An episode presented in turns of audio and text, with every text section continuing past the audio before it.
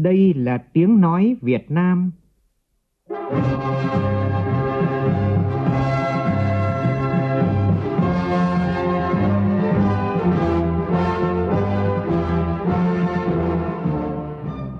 là tiếng nói Việt Nam. Tiếng nói Việt Nam phát thanh từ Hà Nội, thủ đô nước Cộng hòa xã hội chủ nghĩa Việt Nam.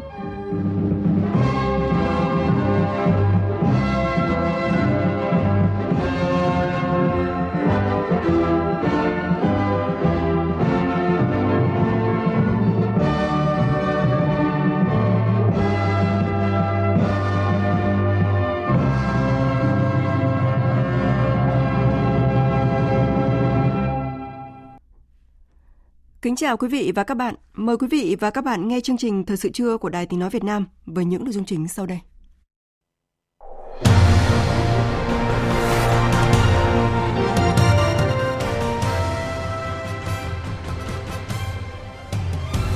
Thủ tướng Phạm Minh Chính chủ trì phiên họp Ban Chỉ đạo Nhà nước các công trình dự án quan trọng quốc gia, trọng điểm ngành giao thông vận tải.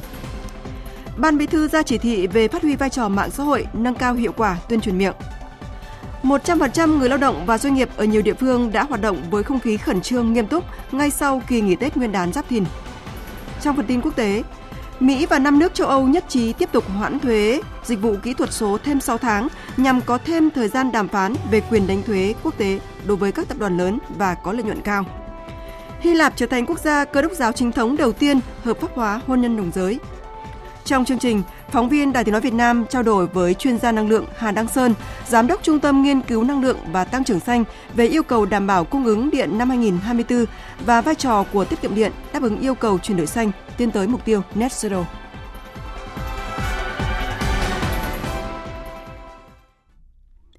Bây giờ là nội dung chi tiết.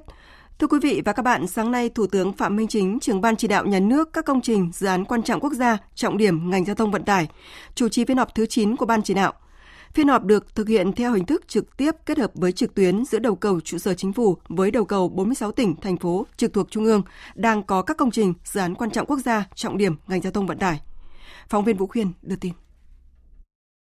Tại phiên họp, Bộ Giao thông Vận tải đã báo cáo kết quả thực hiện nhiệm vụ, nêu rõ những tồn tại vướng mắc khó khăn, biện pháp triển khai trong thời gian tới. Các địa phương tập trung báo cáo về việc xử lý các vấn đề còn vướng mắc như thủ tục về mỏ vật liệu xây dựng thông thường cho các dự án, tiến độ bán ra mặt bằng, công tác chuẩn bị đầu tư như các dự án đường cao tốc Thành phố Hồ Chí Minh - Mộc Bài, Gia Nghĩa - Trân Thành, Hữu Nghị - Chi Lăng, Hòa Bình - Mộc Châu, Tân Phú, Bảo Lộc, An Hữu - Cao Lãnh. Các bộ ngành là thành viên Ban Chỉ đạo đã báo cáo về việc hướng dẫn công tác chuyển mục đích sử dụng rừng, hướng dẫn các vấn đề về đơn giá định mức, phương pháp xác định giá vật liệu tại mỏ, vấn đề thẩm định, báo cáo nghiên cứu tiền khả thi và báo cáo nghiên cứu khả thi, vốn ODA cho các dự án đường sắt đô thị, vấn đề nghiên cứu sử dụng cát biển và cung ứng vật liệu. Sau khi nghe các ý kiến phát biểu, kết luận phiên họp, Thủ tướng Phạm Minh Chính nhấn mạnh, năm 2023 và tháng 1 năm 2024, các bộ ngành địa phương, nhất là Bộ Giao thông Vận tải, đã phối hợp tích cực, nỗ lực triển khai và đạt được nhiều kết quả. Nhiều vấn đề khó vướng mắc trong thời gian dài hạn như một số dự án được tập trung xử lý, công tác chuẩn bị đầu tư các dự án được đẩy nhanh, nhiều dự án được khởi công, đồng thời nhiều dự án cũng đã hoàn thành việc phê duyệt chủ trương đầu tư. Nhiều công trình dự án cao tốc vượt qua các khó khăn về giải phóng mặt bằng, vật liệu xây dựng, đại dịch COVID-19. Thời tiết cực đoan để khánh thành đưa vào sử dụng phát huy hiệu quả đầu tư. Thủ tướng cho biết trong 2 ngày mùng 3 và mùng 4 Tết, Thủ tướng Chính phủ cùng với Phó Thủ tướng Trần Hồng Hà đã đi kiểm tra việc triển khai xuyên Tết và chúc Tết các công nhân tại 5 dự án trọng điểm Hà Nội, Thành phố Hồ Chí Minh, Đồng Nai và phát lệnh làm hàng tại Tân Cảng Cái Mép, tỉnh Bà Rịa Vũng Tàu. Tại các công trường, Thủ tướng rất xúc động khi thấy hàng nghìn công nhân kỹ sư vẫn miệt mài làm việc xuyên Tết, hy sinh niềm vui riêng của cá nhân, tạm thời gác lại sự đoàn tụ gia đình trong những ngày xuân để làm việc với tinh thần vì sự phát triển của đất nước, sớm hoàn thành các dự án giao thông, qua đó góp phần tạo thuận tiện, giảm ùn tắc, tai nạn giao thông, giảm chi phí logistics. Đặc biệt, ở các dự án cảng hàng không quốc tế Long Thành đã có sự thay đổi rõ rệt so với các lần kiểm tra trước đây. Tuy là ngày Tết, nhưng công trường khí thế thi công sôi nổi, nhiều hạng mục máy móc và công nhân miệt mài thi công.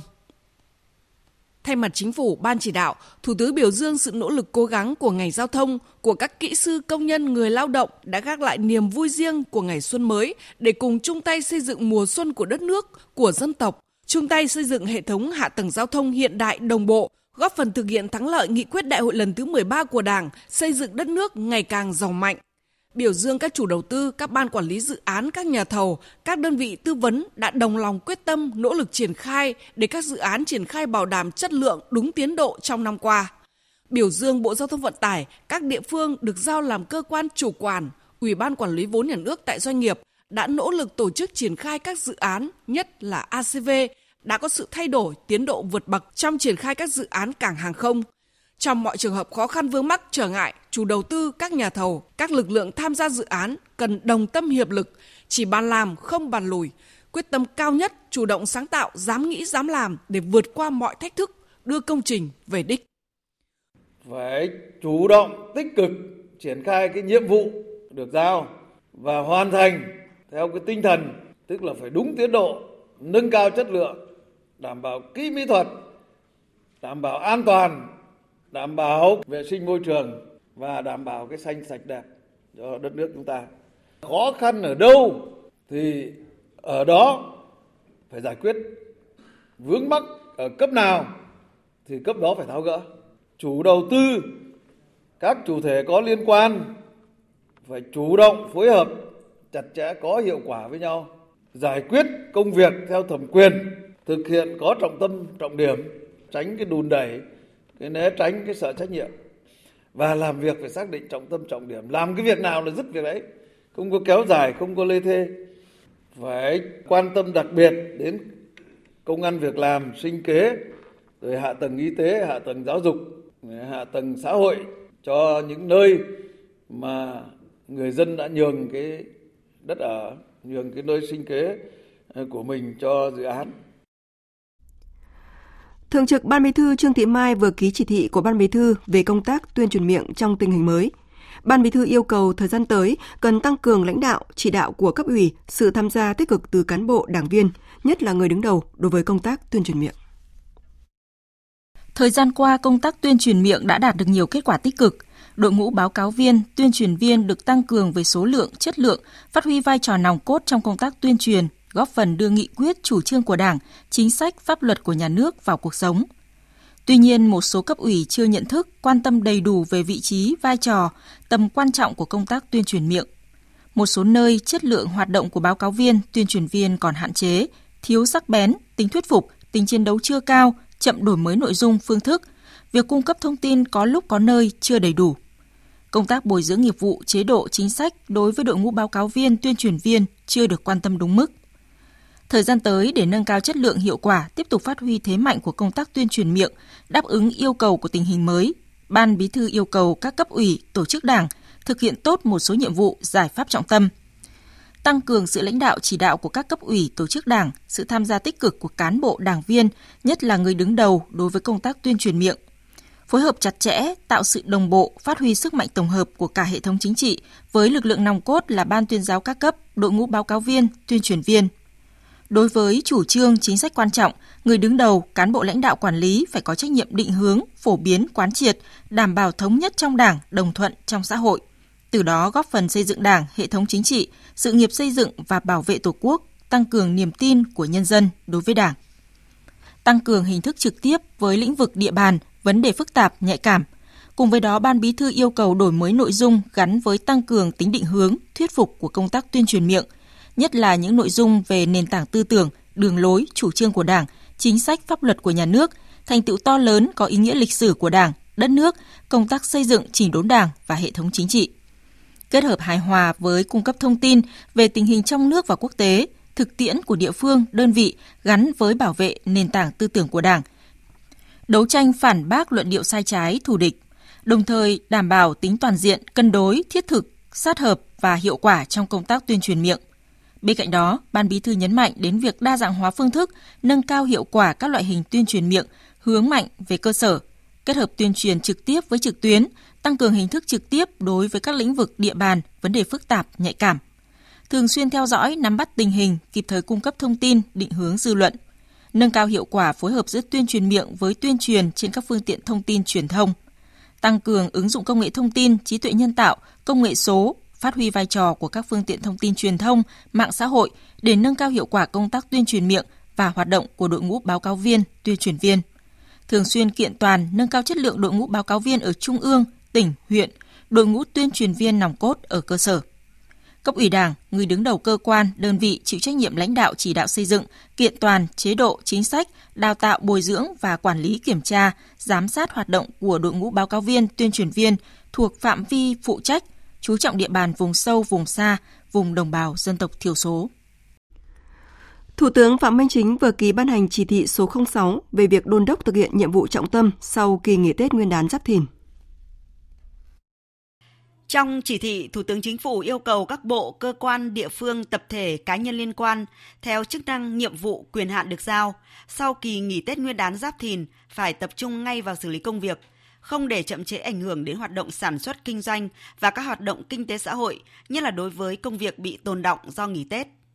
Thủ tướng giao Ngân hàng Nhà nước điều hành chính sách tiền tệ chủ động, linh hoạt, kịp thời, hiệu quả, phối hợp đồng bộ, chặt chẽ, hài hòa với chính sách tài khóa mở rộng hợp lý, có trọng tâm, trọng điểm và các chính sách khác góp phần ổn định kinh tế vĩ mô, thúc đẩy tăng trưởng, kiểm soát lạm phát, ổn định thị trường tiền tệ, ngoại hối và hệ thống ngân hàng. Điều hành lãi suất phù hợp với cân đối vĩ mô, lạm phát và mục tiêu chính sách tiền tệ, tiếp tục phấn đấu giảm mặt bằng lãi suất cho vay. Thủ tướng cũng yêu cầu khẩn trương tổng kết Nghị định số 24 về quản lý hoạt động kinh doanh vàng, đề xuất giải pháp quản lý hiệu quả thị trường vàng trong tình hình mới, hoàn thành trong quý 1 năm nay. Về điều hành tăng trưởng tín dụng năm 2024 khoảng 15%, Thủ tướng yêu cầu có điều chỉnh phù hợp với diễn biến kinh tế vĩ mô, lạm phát và đáp ứng nhu cầu vốn cho nền kinh tế.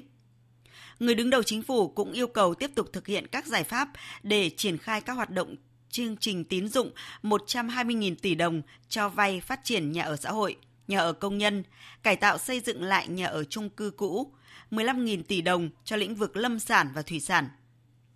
Trong chỉ thị, Thủ tướng yêu cầu triển khai quyết liệt, hiệu quả các giải pháp đẩy mạnh giải ngân vốn đầu tư công ngay từ những ngày đầu, tháng đầu của năm 2024, coi đây là nhiệm vụ chính trị trọng tâm để tạo ra động lực tăng tốc cho phục hồi phát triển kinh tế xã hội gắn với bảo đảm chất lượng, chống tiêu cực, tham nhũng và lãng phí. Khu vực công nghiệp phục hồi mạnh, xuất khẩu tiếp tục vững vàng trên đà phục hồi, nguồn cung hàng hóa dồi dào, phong phú giúp người tiêu dùng có nhiều lựa chọn trong việc mua sắm vào dịp Tết. Đây là những thông tin đáng chú ý tại hội nghị đánh giá tình hình sản xuất công nghiệp đảm bảo hàng hóa Tết Nguyên đán Giáp Thìn năm 2024 và triển khai nhiệm vụ trọng tâm trong thời gian tới do Bộ Công Thương tổ chức sáng nay tại Hà Nội. Phóng viên Bá Toàn thông tin. Ngay từ đầu năm, Bộ Công Thương đã bám sát tình hình biến động của kinh tế thế giới để triển khai thực hiện quyết liệt, nhanh chóng những nhiệm vụ, giải pháp trọng tâm đề ra. Mặc dù kinh tế có nhiều khó khăn, nhu cầu tiêu dùng không cao, nhưng công tác chuẩn bị hàng hóa Tết vẫn được các doanh nghiệp sản xuất kinh doanh triển khai tích cực. Nguồn cung các mặt hàng phục vụ Tết phong phú, đa dạng, đáp ứng đủ nhu cầu. Đặc biệt, nhóm hàng tươi sống, trái cây và rau củ quả không xảy ra tình trạng thiếu hàng hoặc tăng giá bất hợp lý. Bộ Công Thương đã chỉ đạo lực lượng quản lý thị trường cả nước phối hợp chặt chẽ với các lực lượng chức năng, tăng cường công tác quản lý địa bàn, tập trung kiểm tra, giám sát đối với các lĩnh vực mặt hàng thiết yếu, phục vụ nhu cầu tiêu dùng của người dân trong dịp lễ Tết. Về tình hình cung cấp điện cho sản xuất và sinh hoạt, trước và trong Tết, công tác cung cấp điện cho hệ thống điện quốc gia được bảo đảm, không xảy ra sự cố lớn về nguồn điện và lưới điện. Theo số liệu từ Trung tâm Điều độ Hệ thống Điện Quốc gia, trong kỳ nghỉ Tết Giáp Thìn, công suất tiêu thụ điện cao nhất của toàn hệ thống điện quốc gia bình quân ngày ở mức khoảng 27.026 MW, sản lượng tiêu thụ điện bình quân ngày ở mức khoảng 490 triệu kWh một ngày. Ông Võ Quang Lâm, Phó Tổng Giám đốc Tập đoàn Điện lực Việt Nam cho biết. Trong 10 ngày Tết vừa qua cho đến ngày 14 tháng 2 thì điện thương phẩm của chúng ta là tăng trưởng khoảng hơn 10%. Và trong đó thì có 2 ngày là ngày 29 Tết và ngày 4 Tết thì chúng ta đã tăng trưởng là 12% so với Tết năm ngoái. Đây là một số tăng trưởng rất là lớn so với cái tình vừa qua. Ở trong giai đoạn tháng 1 vừa qua thì tập đoàn cũng đã phối hợp rất tốt với các cái sở công thương, sở nông nghiệp phát triển nông thôn các tỉnh thực hiện lấy nước đổ ải vụ đông xuân đợt 1, thực hiện rất là tốt cái kế hoạch mà Bộ Nông nghiệp và Bộ Công Thương đã đặt ra. Phát biểu tại hội nghị, Bộ trưởng Bộ Công Thương Nguyễn Hồng Diên nhấn mạnh đến những nhiệm vụ giải pháp trong thời gian tới. Bộ trưởng yêu cầu đẩy mạnh cơ cấu lại ngành công thương nhanh hơn, bền vững hơn, dựa trên nền tảng khoa học công nghệ, đổi mới sáng tạo, chuyển đổi số, phát triển kinh tế tuần hoàn, kinh tế tri thức, chuyển đổi xanh, năng lượng, thương mại điện tử. Đồng thời, đảm bảo cân đối cung cầu các mặt hàng thiết yếu, bình ổn thị trường hàng hóa, không để xảy ra tình trạng thiếu hàng, gây tăng giá đột biến, có phương án đảm bảo nguồn cung xăng dầu, cung ứng điện đầy đủ, ổn định. Đề nghị các địa phương chú trọng thực hiện thật tốt cái nhiệm vụ là cung ứng xăng dầu và điện cho sản xuất và đời sống với một cái phương châm là trong bất kể tình huống nào không được để xảy ra sự đứt gãy về nguồn cung xăng dầu cũng như là cung ứng điện cho sản xuất và đời sống. Tập trung hướng dẫn, giúp đỡ các doanh nghiệp triển khai bám sát cái tín hiệu thị trường và khai thác hiệu quả các hiệp định thương mại tự do mà Việt Nam đã ký kết và là thành viên. Đồng thời là triển khai thực hiện thật tốt đề án sản xuất xuất khẩu chính ngạch mà Bộ Công Thương đã xây dựng được Chính phủ thông qua. Chú trọng phát triển thị trường trong nước, khuyến khích hỗ trợ và tập trung thúc đẩy để phát triển cái hạ tầng thương mại truyền thống, tạo điều kiện để cho các thương hiệu Việt khẳng định được cái uy tín vị thế của mình trong cái lĩnh vực bán lẻ. Ngay sau kỳ nghỉ Tết Nguyên đán, nhiều nơi 100% người lao động và doanh nghiệp đều đã hoạt động với không khí khẩn trương, nghiêm túc. Hơn 10.000 lao động tại 3 khu công nghiệp ở Đồng Tháp là Sa Đéc, thành phố Sa Đéc, Trần Quốc Toản, thành phố Cao Lãnh và Sông Hậu, huyện Lai Vung đã trở lại làm việc sau kỳ nghỉ Tết Nguyên đán. Số lao động trở lại làm việc đạt trên 90%, nhiều doanh nghiệp đạt 100%. Đây là tín hiệu vui trong bối cảnh nhiều địa phương đang lo khan hiếm nguồn lao động làm việc dịp đầu năm mới. Tại tỉnh Phú Yên, gần 100% doanh nghiệp chế biến nông lâm thủy sản và các doanh nghiệp xuất khẩu trên địa bàn đã hoạt động trở lại. Nhiều doanh nghiệp đã có đơn hàng sản xuất cho cả năm 2024. Năm qua, nỗ lực vượt khó, nhiều doanh nghiệp đã bảo đảm duy trì ổn định việc làm và thu nhập cho người lao động, góp phần đáng kể vào nguồn thu ngân sách của tỉnh và tham gia tốt công tác an sinh xã hội. Lãnh đạo tỉnh Phú Yên cam kết tạo mọi điều kiện thuận lợi để doanh nghiệp an tâm sản xuất, mở rộng kinh doanh và đầu tư. Khoảng 700 doanh nghiệp với khoảng 200.000 công nhân tại các khu cụm công nghiệp trên địa bàn tỉnh Bình Dương cũng đã hoạt động trở lại sau kỳ nghỉ Tết. Hiện nay, một số doanh nghiệp chưa hoạt động trở lại vì đang chờ ký đơn hàng với đối tác và dự kiến thời gian trở lại làm việc của các doanh nghiệp ở Bình Dương chậm nhất là ngày 25 tháng 2. Trong khi đó, tại tỉnh Đồng Nai vào hôm qua, 80% người lao động ở các khối doanh nghiệp cũng đã quay trở lại làm việc, khoảng hơn 500.000 người. Năm nay, số người lao động sản xuất ngày đầu năm không đông bằng năm ngoái do một số doanh nghiệp còn gặp khó khăn về đơn hàng, đặc biệt là ngành gỗ. Vì vậy, các doanh nghiệp cho người lao động nghỉ Tết dài ngày và dự kiến ngày 19 tháng 2, số lượng người lao động đi làm trở lại sẽ tăng cao hơn. Sáng nay, đoàn công tác Quân khu 5 đã đến thăm chúc mừng cán bộ, chiến sĩ, tàu hải đội, dân quân thường trực thành phố Đà Nẵng đã hoàn thành tốt nhiệm vụ trực sẵn sàng chiến đấu dịp Tết Giáp Thìn vừa qua. Tin của phóng viên Thành Long, thường trú tại miền Trung. Từ ngày 15 tháng 1 đến ngày 16 tháng 2 năm 2024, tàu DNA 91222TS thuộc Hải đội Dân quân Thường trực thành phố Đà Nẵng lên đường làm nhiệm vụ trực Tết, vừa hỗ trợ các tàu ngư dân bám biển, vừa phối hợp với các lực lượng tiến hành tuần tra, bảo vệ bình yên vùng biển. Cấp ủy chỉ huy tàu đã quan tâm tổ chức đón Tết trên tàu vui tươi, an toàn, lành mạnh. Thuyền trưởng Trần Văn Hướng cho biết, đây là chuyến đi biển đầu tiên trong năm, dù trong điều kiện sóng to gió lớn nhưng anh em rất vui vẻ. Trong tình hình thực hiện nhiệm vụ sóng to gió lớn và khó khăn, cơ bản toàn cán bộ chiến sĩ khi thực hiện nhiệm vụ trên tàu luôn hỗ trợ, giúp đỡ lẫn nhau trong công tác sức khỏe cũng như thực hiện nhiệm vụ. Đến thăm cán bộ chiến sĩ tàu DNA 91222TS, Trung tướng Thái Đại Ngọc, Tư lệnh Quân khu 5 biểu dương tinh thần nỗ lực khắc phục mọi khó khăn trong điều kiện sóng to gió lớn, đã hoàn thành xuất sắc nhiệm vụ trên biển dịp Tết, phối hợp chặt chẽ với các tàu vùng Ba Hải quân xua đuổi các tàu nước ngoài đánh bắt hải sản vi phạm vùng biển Việt Nam. Cũng trong sáng nay, lãnh đạo Bộ Tư lệnh Quân khu 5 đã đến thăm động viên cán bộ chiến sĩ Lữ đoàn 161 vùng Ba Hải quân. Tại đây, Trung tướng Thái Đại Ngọc chúc mừng cán bộ chiến sĩ vùng Ba Hải quân đã thực hiện tốt nhiệm vụ trên biển trong dịp trước, trong và sau Tết Giáp Thìn 2024. Mong rằng trong năm 2024, các đồng chí tiếp tục chỉ đạo lực lượng kiểm ngư, lực lượng hải quân trên biển, rồi phối hợp với cảnh sát biển và biên phòng làm tốt hơn nữa để cái vùng biển ấy, mà trong cái quản lý về quốc phòng của Quân khu 5 an toàn tuyệt đối để cho ngư dân của mình đánh bắt, đặc biệt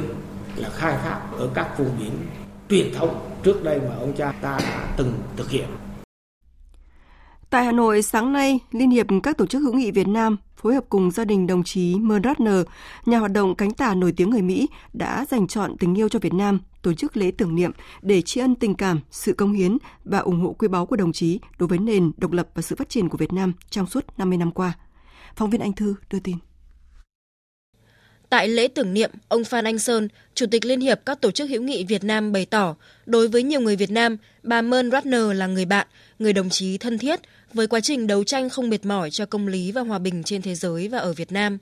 Khi chiến tranh kết thúc, bà tiếp tục dõi theo từng bước phát triển của Việt Nam, ủng hộ và hỗ trợ nhân dân Việt Nam trong công cuộc khôi phục đất nước, đồng hành hàn gắn vết thương chiến tranh cho nạn nhân chất độc da cam tại Việt Nam. Bà cũng luôn tin tưởng vào con đường đi lên chủ nghĩa xã hội mà Việt Nam đã chọn.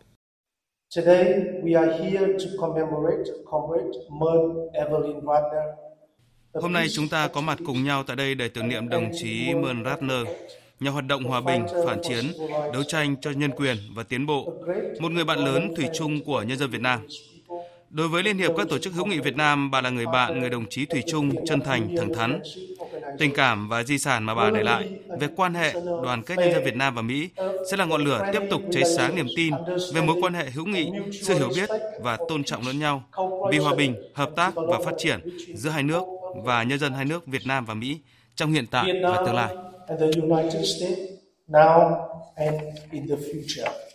Tại buổi lễ, đại diện các bộ ngành cơ quan, lãnh đạo các tổ chức của Việt Nam cùng các đại biểu Mỹ dành 1 phút mặc niệm để tưởng nhớ tri ân bà Merle Ratner, cũng như phát biểu cảm tưởng và chia buồn với gia đình. Cũng tại đây, Liên hiệp các tổ chức hữu nghị Việt Nam trao tặng kỷ niệm chương vì hòa bình, hữu nghị giữa các dân tộc cho bà Merle Ratner, phần thưởng cao quý nhất vì đã có nhiều đóng góp tích cực cho sự nghiệp giải phóng dân tộc, thống nhất đất nước và xây dựng chủ nghĩa xã hội của Việt Nam. Trước những tình cảm này, ông Ngô Thanh Nhàn, phu quân của bà Merle Ratner, bày tỏ sự cảm kích và sẽ tiếp tục đóng góp tích cực cho mối quan hệ nhân dân hai nước Việt Nam và Mỹ như kỳ vọng của bà Merle Ratner. Thông tin tuyển sinh đáng quan tâm đối với nhiều học sinh và phụ huynh. Đến thời điểm này, 96 trường đại học đã công bố sử dụng học bạ để xét tuyển đại học năm nay. Có trường chỉ sử dụng điểm từ 2 đến 3 học kỳ bậc trung học phổ thông.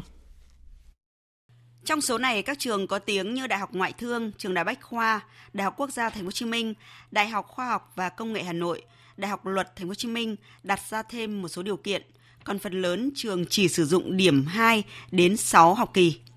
Nhiều trường xét đến hết học kỳ 1 lớp 12 và đã mở cổng để thí sinh đăng ký như Đại học Công nghệ Thành phố Hồ Chí Minh, Văn Lang, Nguyễn Tất Thành, Quốc tế Hồng Bàng. Cũng có trường cho thí sinh lựa chọn các cách xét khác nhau như chỉ sử dụng điểm lớp 12, xét điểm 3 học kỳ hoặc 5 học kỳ. Thí sinh truy cập trang tuyển sinh của trường, chọn cách xét rồi điền điểm các môn theo yêu cầu. Một số trường như Công nghiệp Hà Nội hay Sư phạm Hà Nội 2 cho biết sẽ xét tuyển bằng học bạ nhưng chưa công bố điều kiện cụ thể, dự kiến tương tự như năm ngoái. Năm nay là năm đầu tiên khối trường quân đội tuyển sinh bằng học bạ, trừ Học viện Kỹ thuật Quân sự và Học viện Quân y, với khoảng 10% chỉ tiêu. Thí sinh cần có điểm tổng kết mỗi năm từ 7 trở lên, riêng các môn trong tổ hợp xét tuyển tối thiểu đạt 7,5. Ban tuyển sinh quân sự quốc phòng chưa công bố cách tuyển sinh và chỉ tiêu chi tiết từng trường. Phóng viên Hà Khánh đưa tin, hôm nay mùng 7 tháng Giêng năm Giáp Thìn, sân bay Tân Sơn Nhất tiếp tục lập cột mốc mới với 151.000 hành khách qua cảng. Với 964 chuyến bay, trong đó có 845 chuyến bay chở khách. Lượng khách dự kiến phá kỷ lục 148.000 lượt trong ngày mùng 5 Tết và vượt xa dự báo cao nhất là 140.000 hành khách mỗi ngày trong đợt cao điểm Tết. Theo Cảng hàng không quốc tế Tân Sơn Nhất, nhờ phối hợp kịp thời trong việc thông tin chuyến bay tại các khung giờ cao điểm nên công tác điều hòa, phân bổ nguồn lực cũng như tăng cường trao đổi, rà soát được triển khai hiệu quả, khai thác phù hợp với năng lực của nhà ga.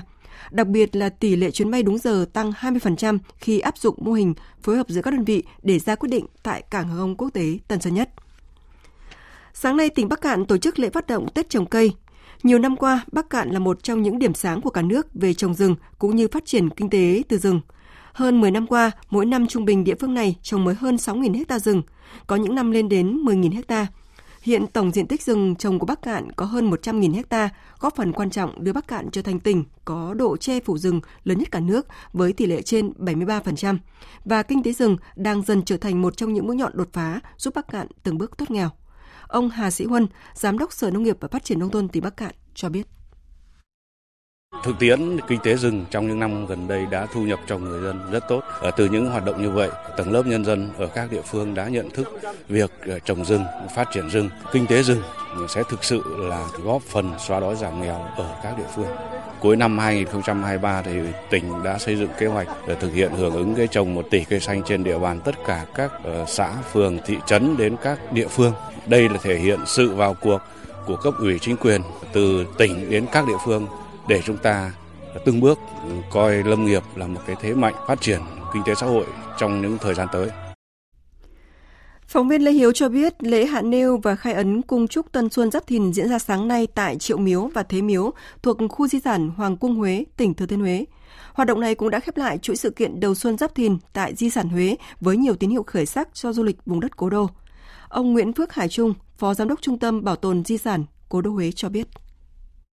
Cây nêu ở trong cung đình ngoài cái ý nghĩa mang tính thân dân gian từ xa xưa có cái ý nghĩa là báo hiệu Tết và kết thúc Tết. Dừng nêu là báo hiệu Tết đã đến, khi mà hạ nêu thì đã kết thúc Tết. Theo một cái truyền thống xưa thì chúng tôi tổ chức lễ hạ nêu khai ấn. Trong cái ấn này gồm có 4 chữ, một cái lời chúc tốt đẹp về đầu năm, phú thọ khang ninh. Cái này hoạt động vui tươi chứ không phải là hoạt động tâm linh. Chúng tôi tặng cho du khách cái chữ như một cái lời chúc đầu năm. Dịp Tết Nguyên đán năm nay, lượng khách đến khu di sản Huế trong 3 ngày Tết ước đạt hơn 105.000 lượt, trong đó có hơn 12.000 khách quốc tế. Tiếp theo là một số thông tin về thời tiết qua phần tổng hợp của biên tập viên Phương Anh. Thưa quý vị và các bạn, ở Bắc Bộ thời điểm trưa nay thời tiết cũng không quá lạnh, một vài nơi có mưa nhỏ nhưng mà không đáng kể. Không khí vẫn đậm chất mùa xuân của miền Bắc. Chiều nay các tỉnh ở phía Tây Bắc Bộ mây mỏng, trời có nắng nhẹ, nhiệt độ đây cũng tăng lên nhanh, cao nhất khoảng 22 đến 26 độ. Trong khi đó thì do ảnh hưởng của không khí lạnh yếu nên tại thủ đô Hà Nội và các tỉnh đồng bằng Trung Du trong ngày trời chủ đạo vẫn nhiều mây, nhiệt độ vì thế mà thấp hơn khoảng 22 đến 24 độ, trời se lạnh. Ở Bắc Trung Bộ hôm nay trời nhiều mây có mưa vài nơi, trưa nay mây mỏng ở phía Nam hửng nắng nhẹ, nhiệt độ tăng dần từ Bắc vào Nam. Thành phố Hồ Chí Minh hay là các tỉnh khác của Nam Bộ càng về trưa chiều hầu khắp Nam Bộ đều có nắng nóng. Thành phố Hồ Chí Minh và một vài nơi ở Đông Nam Bộ và Tây Nam Bộ đều có nắng nóng 35-36 độ. Chỉ có các tỉnh ven biển như Cà Mau, Vị Thanh hay là Phú Quốc thì nhiệt độ dịu hơn 32-33 độ. Tây Nguyên thì trưa chiều nay cũng nắng mạnh với nhiệt độ tăng nhanh 30-33 độ. Chương trình tiếp tục với phần tin quốc tế. Hôm nay, Hội nghị An ninh Munich lần thứ 60 bắt đầu diễn ra tại thành phố Munich, miền nam nước Đức. Sự kiện quy tụ hàng trăm đại biểu, trong đó có nhiều nguyên thủ quốc gia và người đứng đầu các tổ chức quốc tế như Tổng thư ký Liên Hợp Quốc Antonio Guterres, Tổng thư ký NATO Jens Stoltenberg hay Thủ tướng Đức Olaf Scholz. Diễn ra trong 3 ngày, đây là diễn đàn quan trọng để các bên đối thoại cấp cao, tăng cường sự hiểu biết, cùng thảo luận các biện pháp giảm đối đầu và đối phó với những thách thức an ninh toàn cầu. Biên tập viên Thu Hoài tổng hợp thông tin. Theo Chủ tịch Hội nghị An ninh Munich 2024, Christoph Heusgen, với chủ đề Hòa bình thông qua đối thoại, Hội nghị An ninh Munich năm nay được kỳ vọng sẽ tạo không gian đối thoại và hòa giải giữa các quốc gia. Hội nghị An ninh Munich là một hội nghị có khát vọng toàn cầu. Điều này có nghĩa là chúng tôi muốn tập trung vào các vấn đề toàn cầu quan trọng nhất. Chúng tôi không muốn giới hạn hội nghị trong cuộc xung đột ở châu Âu. Chủ đề chính sẽ là làm thế nào chúng ta có thể tìm thấy điểm sáng trong tất cả những cuộc khủng hoảng này. Chúng tôi hy vọng Hội nghị An ninh Munich sẽ tạo cơ hội cho những bước tiến dù nhỏ. Thông điệp mà chúng tôi muốn gửi đi là hòa bình thông qua đối thoại và chúng tôi muốn cung cấp một nền tảng cho các cuộc đối thoại này.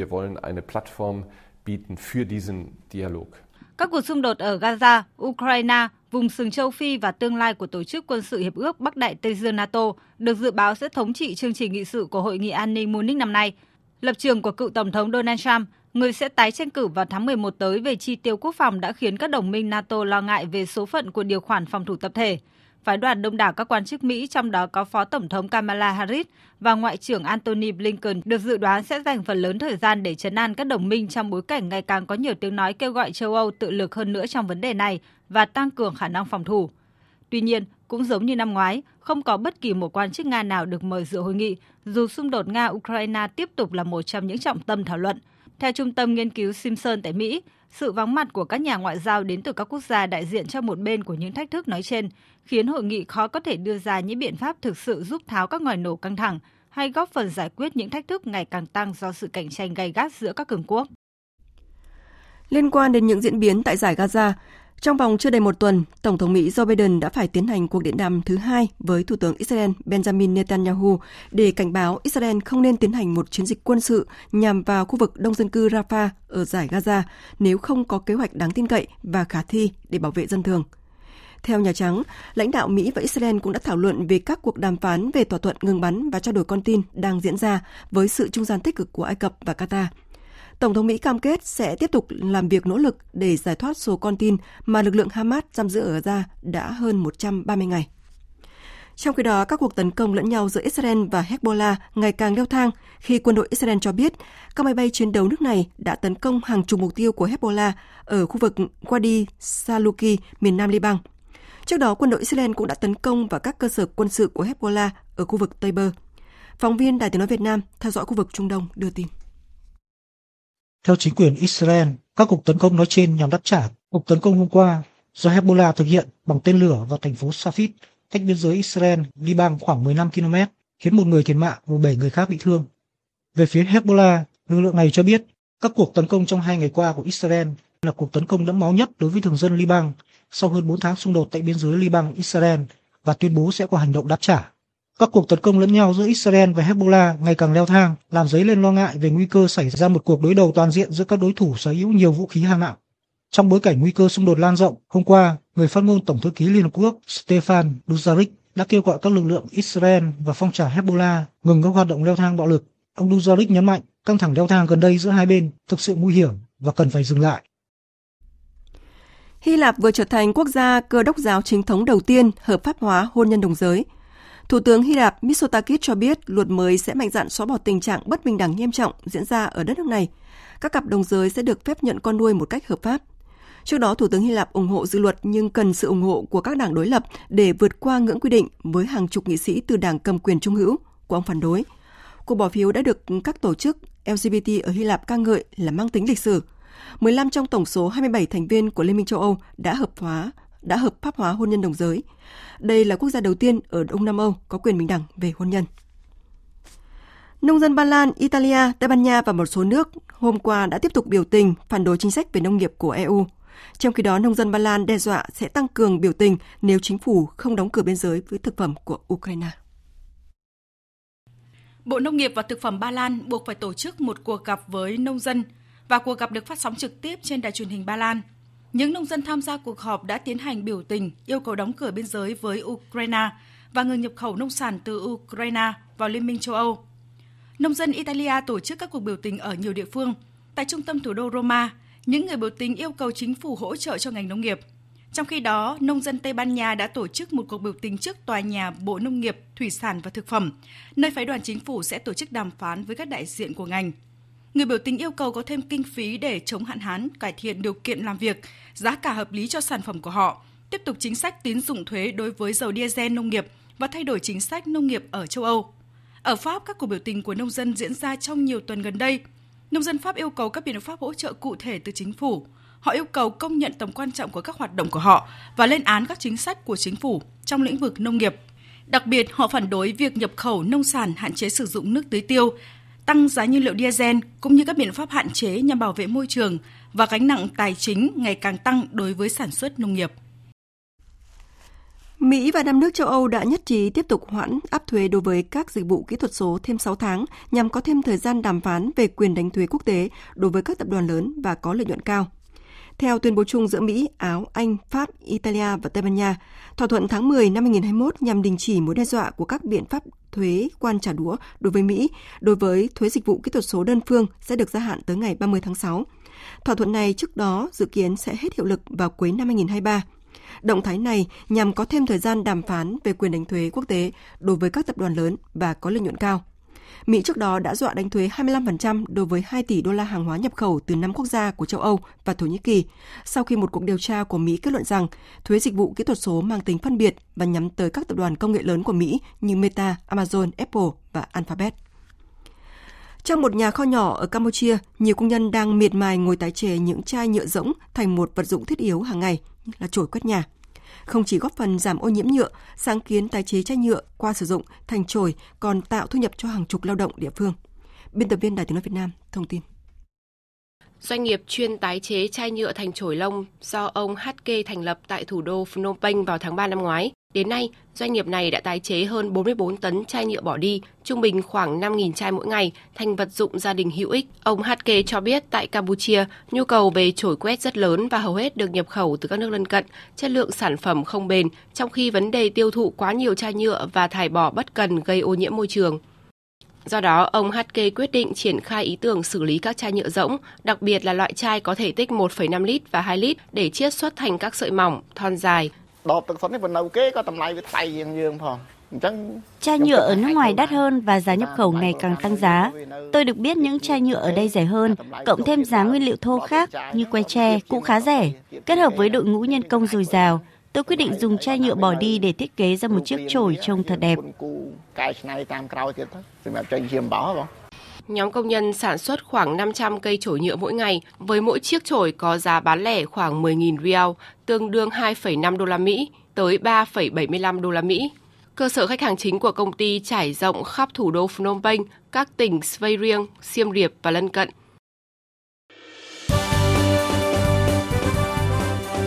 Thời sự tiếng nói Việt Nam. Thông tin nhanh, bình luận sâu, tương tác đa chiều.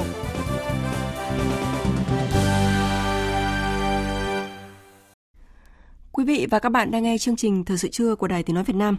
Thưa quý vị và các bạn, xác định đảm bảo cung ứng điện, giữ vững an ninh năng lượng quốc gia là nền tảng và là tiền đề quan trọng cho phát triển kinh tế xã hội. Ngày 14 tháng 2 vừa qua, Thủ tướng Chính phủ đã ký ban hành chỉ thị về việc đảm bảo cung ứng điện, cung cấp than, khí cho sản xuất điện trong thời gian tới. Cùng với yêu cầu đẩy nhanh tiến độ đầu tư nguồn điện, lưới điện, các nguồn nhiên liệu cho sản xuất điện, Thủ tướng Chính phủ đặc biệt nhấn mạnh đến vai trò của công tác tiết kiệm điện, ứng dụng công nghệ, chuyển đổi xanh, sạch trong lĩnh vực năng lượng.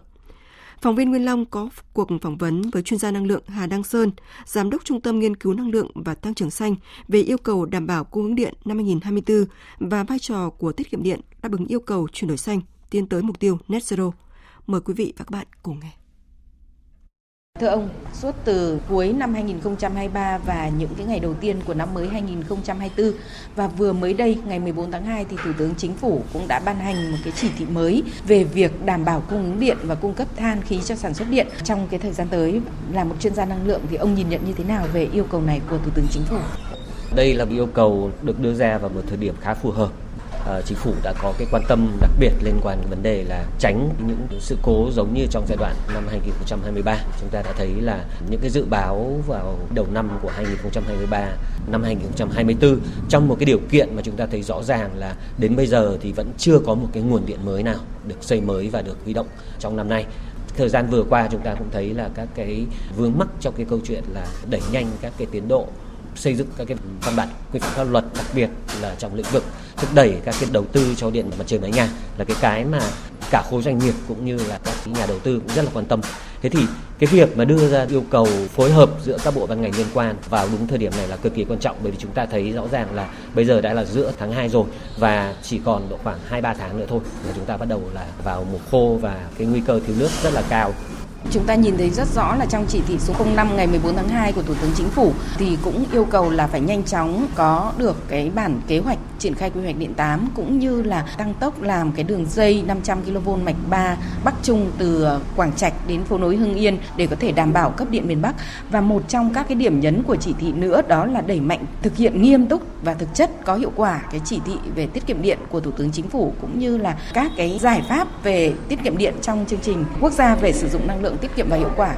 Vậy thì ông nhìn nhận như thế nào về những cái yêu cầu cụ thể và thực tiễn này? Vâng, chúng ta thấy rõ ràng là trong năm 2023 thì cái yêu cầu cấp thiết trong cái câu chuyện đảm bảo những cái nguồn để cung ứng cho miền Bắc, bởi vì đây là cái khu vực mà gặp rất nhiều khó khăn trong cái câu chuyện cung ứng điện trong năm 2023 vừa qua. Thì cái việc mà xây dựng cái đường dây 500 kV mạch 3 là cực kỳ quan trọng, nhưng nó cũng chỉ có thể giúp giải quyết được khoảng hơn 2.000 MW công suất bổ sung. Ngoài ra chúng ta cũng thấy là trong năm 2023 thì Bộ Công Thương rồi Tập đoàn Điện lực Việt Nam cũng có nỗ lực rất là lớn trong cái câu chuyện là thỏa thuận để mua điện từ phía nước bạn Lào. Thế tuy nhiên là cái nguồn ở đây thì chúng ta thấy trong thời gian vừa qua thì cũng chưa nhìn thấy có nhiều cái tín hiệu tích cực lắm trong cái câu chuyện là cái tiến độ của các cái dự án nguồn từ phía Lào. Do đó cái vấn đề yêu cầu cực kỳ quan trọng của chúng ta đặt ra ở đây trong năm 2024 thì vẫn tiếp tục phải triển khai đẩy mạnh các cái hoạt động liên quan đến sử dụng năng lượng tiết kiệm và hiệu quả để làm sao đảm bảo là chúng ta quản lý được các cái nhu cầu phụ tải ở cái mức độ phù hợp và áp dụng được những cái giải pháp phù hợp trong cái câu chuyện là điều tiết phụ tải điện, đặc biệt là trong những cái giai đoạn mà cái nhu cầu phụ tải nó lên rất là cao ở tại miền Bắc. Thế thì một mặt thì chúng ta vẫn cố gắng tăng cường cái nguồn cung ứng cho miền Bắc, nhưng một mặt cái câu chuyện là để áp dụng các cái giải pháp, các cái biện pháp về sử dụng năng lượng tiết kiệm hiệu quả là cực kỳ cấp thiết trong cái giai đoạn này, nhất là trong cái điều kiện là có rất nhiều các cái địa phương tại miền Bắc hiện nay đang ở trong cái giai đoạn thu hút các cái nguồn vốn đầu tư FDI trong các cái khối ngành công nghiệp và dịch vụ, và do đó ra đây là những cái khối ngành mà cái nhu cầu sử dụng điện năng và các cái nguồn năng lượng khác cũng sẽ tăng cao trong thời gian tới. Vâng thưa ông, một trong những cái yêu cầu tiếp theo đó là phải chuyển đổi năng lượng xanh, sạch và thúc đẩy các cái sản xuất ở trong nước ứng dụng công nghệ mới và tăng năng suất lao động trong cái lĩnh vực năng lượng, của chúng tôi đặc biệt quan tâm đến việc chuyển đổi năng lượng xanh. Một trong những cái yêu cầu đặt ra và cần phải giải quyết trong năm 2024 là gì để chúng ta có thể đảm bảo được các cái mục tiêu về chuyển đổi năng lượng xanh cũng như là tiến đến cái net zero thưa ông? Trong trao đổi với doanh nghiệp thì tôi thấy là có những cái mối quan tâm rất là lớn và cũng có rất nhiều doanh nghiệp đặt ra những cái yêu cầu trong cái câu chuyện làm sao để họ có thể áp dụng ở một cái quy mô rộng lớn hơn về các cái giải pháp về chuyển đổi xanh rồi quản lý theo cái hướng là ESG chẳng hạn, tức là tích hợp cả môi trường rồi xã hội và về quản trị tốt. Ở trong đó cái yếu tố mà sử dụng năng lượng xanh là một yếu tố cực kỳ quan trọng đối với doanh nghiệp. Thì thứ nhất là họ đem lại những cái lợi ích đáng kể đối với doanh nghiệp trong cái câu chuyện là sử dụng một cách hiệu quả hơn các cái nguồn lực cả về năng lượng cũng như là các cái nguyên nhiên liệu. Các cái doanh nghiệp Việt Nam thì tôi thấy đã có những cái chuyển mình và có những cái mối quan tâm hết sức sâu sắc đối với vấn đề này. Thì rõ ràng ở đây là ngoài cái câu chuyện liên quan đến vấn đề đầu tư cho những cái nguồn năng lượng tái tạo, ví dụ như là nguồn điện nhiệt đến từ sinh khối hoặc là những cái nguồn điện từ điện mặt trời mái nhà chẳng hạn, mà chúng ta thấy hiện nay cũng đang gặp khó khăn trong cái câu chuyện là thiếu những cái cơ chế phù hợp, thì cái việc mà áp dụng các cái giải pháp sử dụng năng lượng tiết kiệm hiệu quả nó cũng đồng thời đem lại những cái lợi ích kèm theo cho doanh nghiệp trong cái câu chuyện là chứng minh được cái hiệu quả về chuyển đổi xanh trong sử dụng năng lượng đối với doanh nghiệp. Xin trân trọng cảm ơn ông về cuộc trao đổi. Quý vị và các bạn vừa nghe cuộc trao đổi giữa phóng viên Nguyên Long và chuyên gia năng lượng Hà Đăng Sơn, Giám đốc Trung tâm Nghiên cứu Năng lượng và Tăng trưởng Xanh về yêu cầu đảm bảo cung ứng điện năm 2024 và vai trò của tiết kiệm điện đáp ứng yêu cầu chuyển đổi xanh tiến tới mục tiêu net zero. Chương trình Thời sự trưa của Đài Tiếng nói Việt Nam sẽ tiếp nối với trang tin đầu tư tài chính và bản tin thể thao. Trang tin đầu tư tài chính. Các biên tập viên Thu Trang và Bá Toàn kính chào quý vị và các bạn. Quý vị và các bạn thân mến, sáng nay giá vàng giao ngay tại thị trường châu Á ở mức 2003,8 đô la Mỹ một ounce, tăng 3,5 đô la Mỹ một ounce so với chốt phiên đêm qua. Còn ở trong nước, giá vàng SJC được giao dịch ở mức mua vào là 76.800.000 đồng một lượng và bán ra là 79.020.000 đồng một lượng, tăng 300.000 đồng một lượng ở cả hai chiều mua vào và bán ra so với hôm qua. Công ty Bảo Tín Minh Châu niêm yết giá vàng rồng Thăng Long ở mức mua vào 64.930.000 đồng một lượng, bán ra là 66.030.000 đồng một lượng. Tỷ giá trung tâm ngày hôm nay được Ngân hàng Nhà nước công bố là 23.971 đồng một đô la Mỹ, giảm 5 đồng so với hôm qua. Ngân hàng Bưu điện Liên Việt vừa triển khai sản phẩm cho vay tiêu dùng linh hoạt, lãi suất chỉ 6,5% một năm. Ưu điểm của sản phẩm là toàn bộ quá trình lập hồ sơ và phê duyệt vay nhanh, mức lãi suất hấp dẫn chỉ từ 6,5% một năm. Đồng thời, Ngân hàng Bưu điện Liên Việt cũng thiết kế phương thức trả nợ linh hoạt. Khách hàng có thể chủ động chọn lựa các kỳ hạn trả nợ phù hợp với khả năng tài chính cá nhân, hạn mức cao lên tới 2 tỷ đồng. Thời hạn cho vay tới 10 năm. Nguồn chứng minh tài chính đa dạng giúp khách hàng có thể mua sắm tiêu dùng, nâng cao chất lượng sống mà không phải lo lắng về vấn đề tài chính.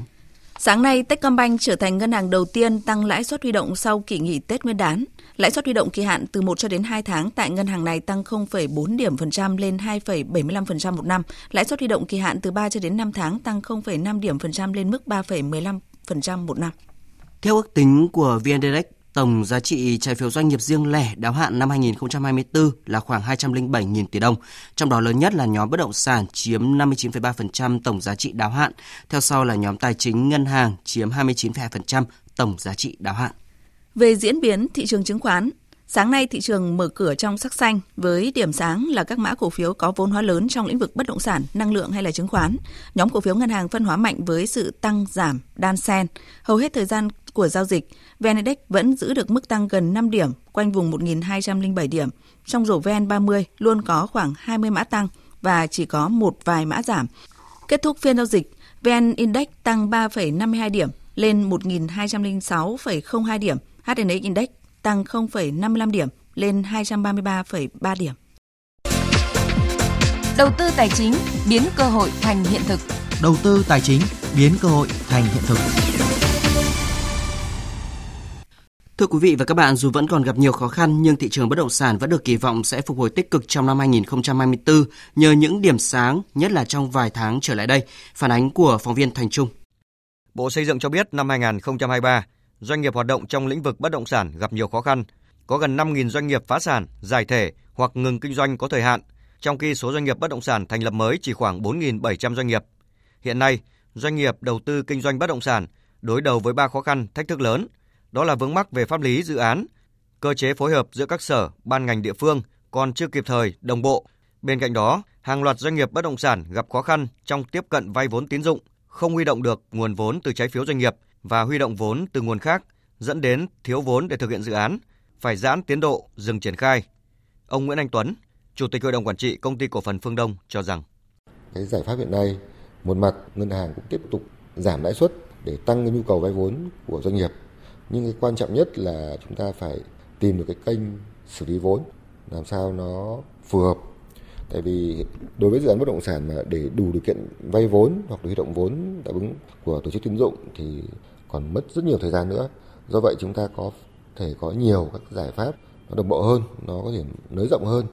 Theo nhận định của các chuyên gia, với sự chỉ đạo quyết liệt từ chính phủ và những hành động cụ thể của các địa phương, tình hình thị trường bất động sản đã có những chuyển biến theo chiều hướng tích cực. Sau khi Quốc hội thông qua một số luật quan trọng liên quan đến thị trường bất động sản, niềm tin của doanh nghiệp và nhà đầu tư đang quay trở lại. Bà Hoàng Thu Hằng, trưởng phòng quản lý thị trường bất động sản, Cục Quản lý Nhà và Thị trường Bất động sản, Bộ Xây dựng cho biết. Theo cái số liệu của Bộ Kế hoạch Đầu tư thì trong năm 2023 thì các nhà đầu tư nước ngoài cũng đã đầu tư vào 18 ngành trong tổng số 21 ngành kinh tế quốc dân. Và trong đó thì hiện nay thì lĩnh vực kinh doanh bất động sản hiện nay đang được đứng thứ 2. Vậy như vậy thì cho thấy rằng là cái nguồn vốn FDI đầu tư vào lĩnh vực bất động sản hiện nay vẫn đang là lớn. Mặt khác thì hiện nay thì có cái xu hướng, cái dòng tiền hiện nay cũng đang dịch chuyển dần về cái bất động sản, chuyển sang cái phân khúc bất động sản công nghiệp. Và hiện nay trên thực tế thì cái giá bất động sản công nghiệp cũng đang được tăng cao.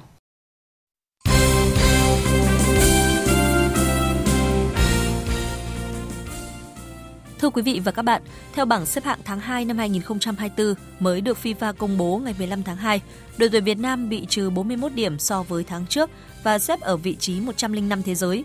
Đây là hệ quả được tính đến do thành tích thi đấu không tốt của đội tuyển Việt Nam tại vòng chung kết Asian Cup 2023. Tại đấu trường này, thầy trò huấn luyện viên Philippe Chuzier phải dừng bước ở vòng bảng sau 3 trận toàn thua. Việc tụt tới 11 bậc cũng khiến tuyển Việt Nam rơi xuống vị trí thứ 19 châu Á và đánh mất vị trí số 1 Đông Nam Á vào tay tuyển Thái Lan. Trong khi đó, top 10 thế giới không có biến động nào. Dẫn đầu vẫn là đương kim vô địch thế giới Argentina với 1.855 điểm. Các đội còn lại trong top 10 lần lượt là Pháp, Anh, Bỉ, Brazil, Hà Lan, Bồ Đào Nha, Tây Ban Nha, Italia và Croatia.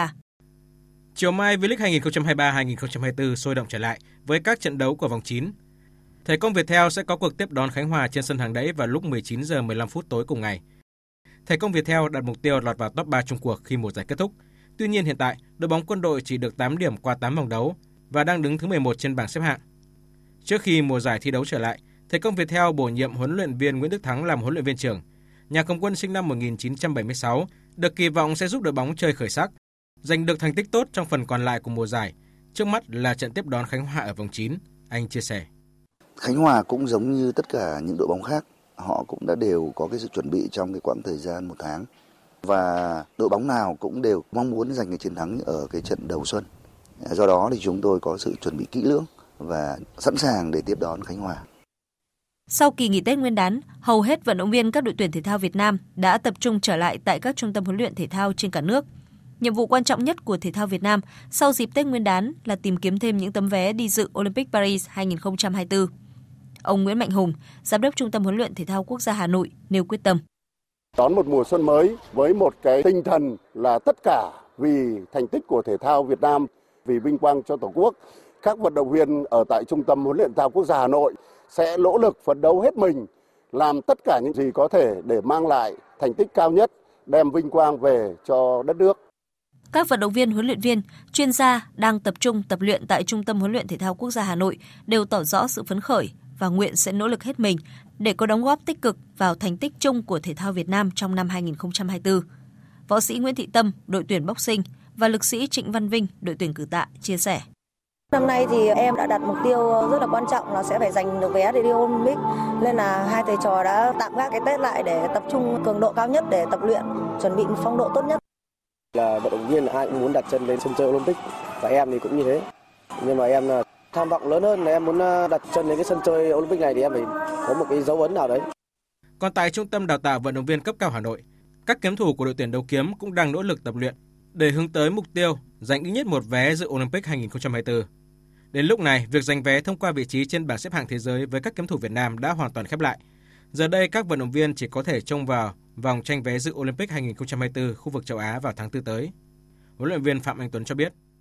Trong cái con đường đi đến Olympic thì cũng có hai cách chính. Thì chúng tôi chọn cái cách là chúng ta sẽ đánh cái vé của khu vực châu Á. Thế thì chúng tôi hướng đến tập trung cái điểm rơi cao nhất là vào cuối tháng 4. Cuối tháng 4 thì tại UAE thì là sẽ có cái giải vòng loại khu vực châu Á.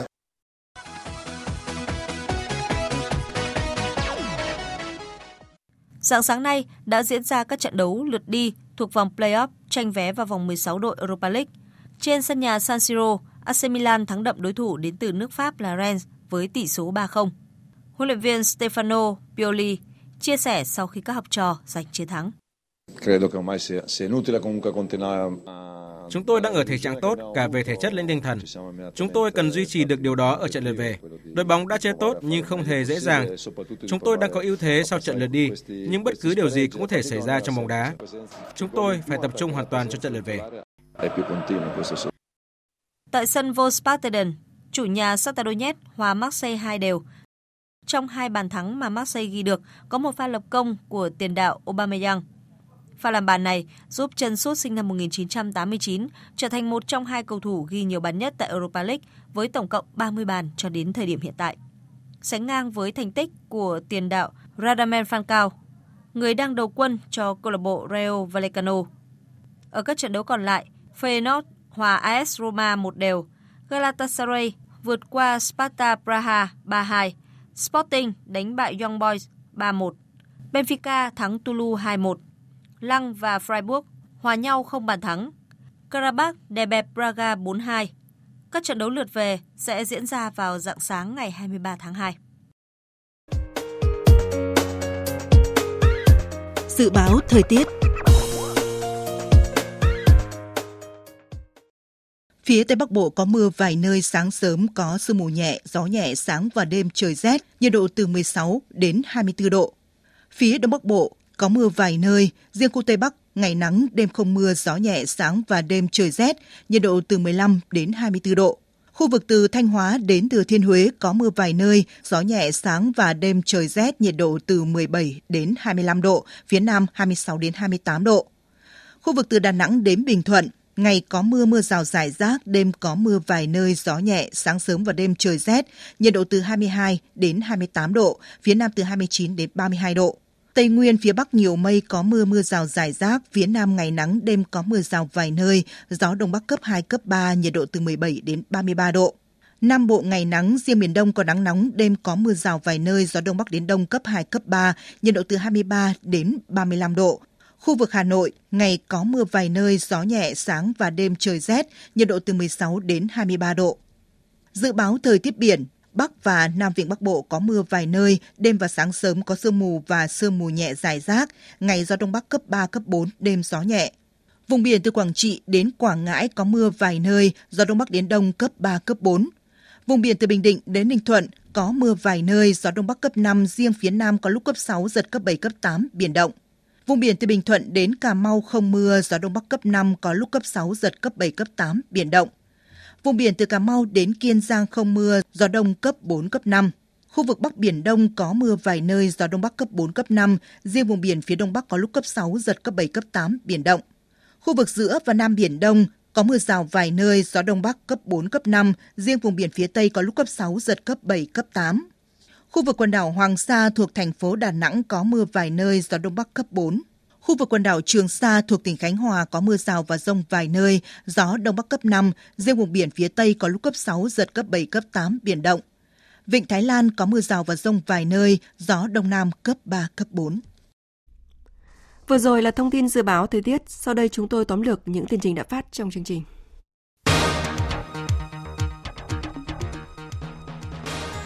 Sáng nay, chủ trì phiên họp thứ 9 của Ban Chỉ đạo Nhà nước các công trình dự án quan trọng quốc gia, trọng điểm ngành giao thông vận tải, Thủ tướng Phạm Minh Chính cho biết, năm nay toàn quốc dành hơn 657.000 tỷ đồng cho đầu tư công, chủ yếu là hạ tầng giao thông, phấn đấu giải ngân ít nhất 95%.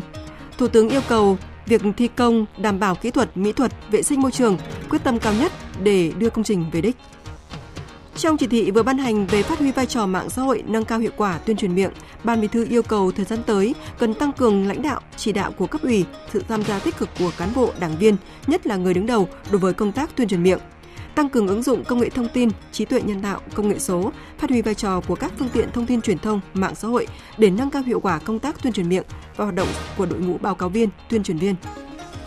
Mỹ và 5 nước châu Âu nhất trí tiếp tục hoãn áp thuế đối với các dịch vụ kỹ thuật số thêm 6 tháng nhằm có thêm thời gian đàm phán về quyền đánh thuế quốc tế đối với các tập đoàn lớn và có lợi nhuận cao. Mỹ trước đó đã dọa đánh thuế 25% đối với 2 tỷ đô la hàng hóa nhập khẩu từ 5 quốc gia châu Âu và Thổ Nhĩ Kỳ sau khi một cuộc điều tra của Mỹ kết luận rằng thuế dịch vụ kỹ thuật số mang tính phân biệt và nhắm tới các tập đoàn công nghệ lớn của Mỹ như Meta, Amazon, Apple và Alphabet. Hy Lạp vừa trở thành quốc gia Cơ đốc giáo chính thống đầu tiên hợp pháp hóa hôn nhân đồng giới. Các cặp đồng giới giờ đây được phép nhận con nuôi một cách hợp pháp. Đến nay, 15 trong tổng số 27 nước thành viên của Liên minh châu Âu đã hợp pháp hóa hôn nhân đồng giới.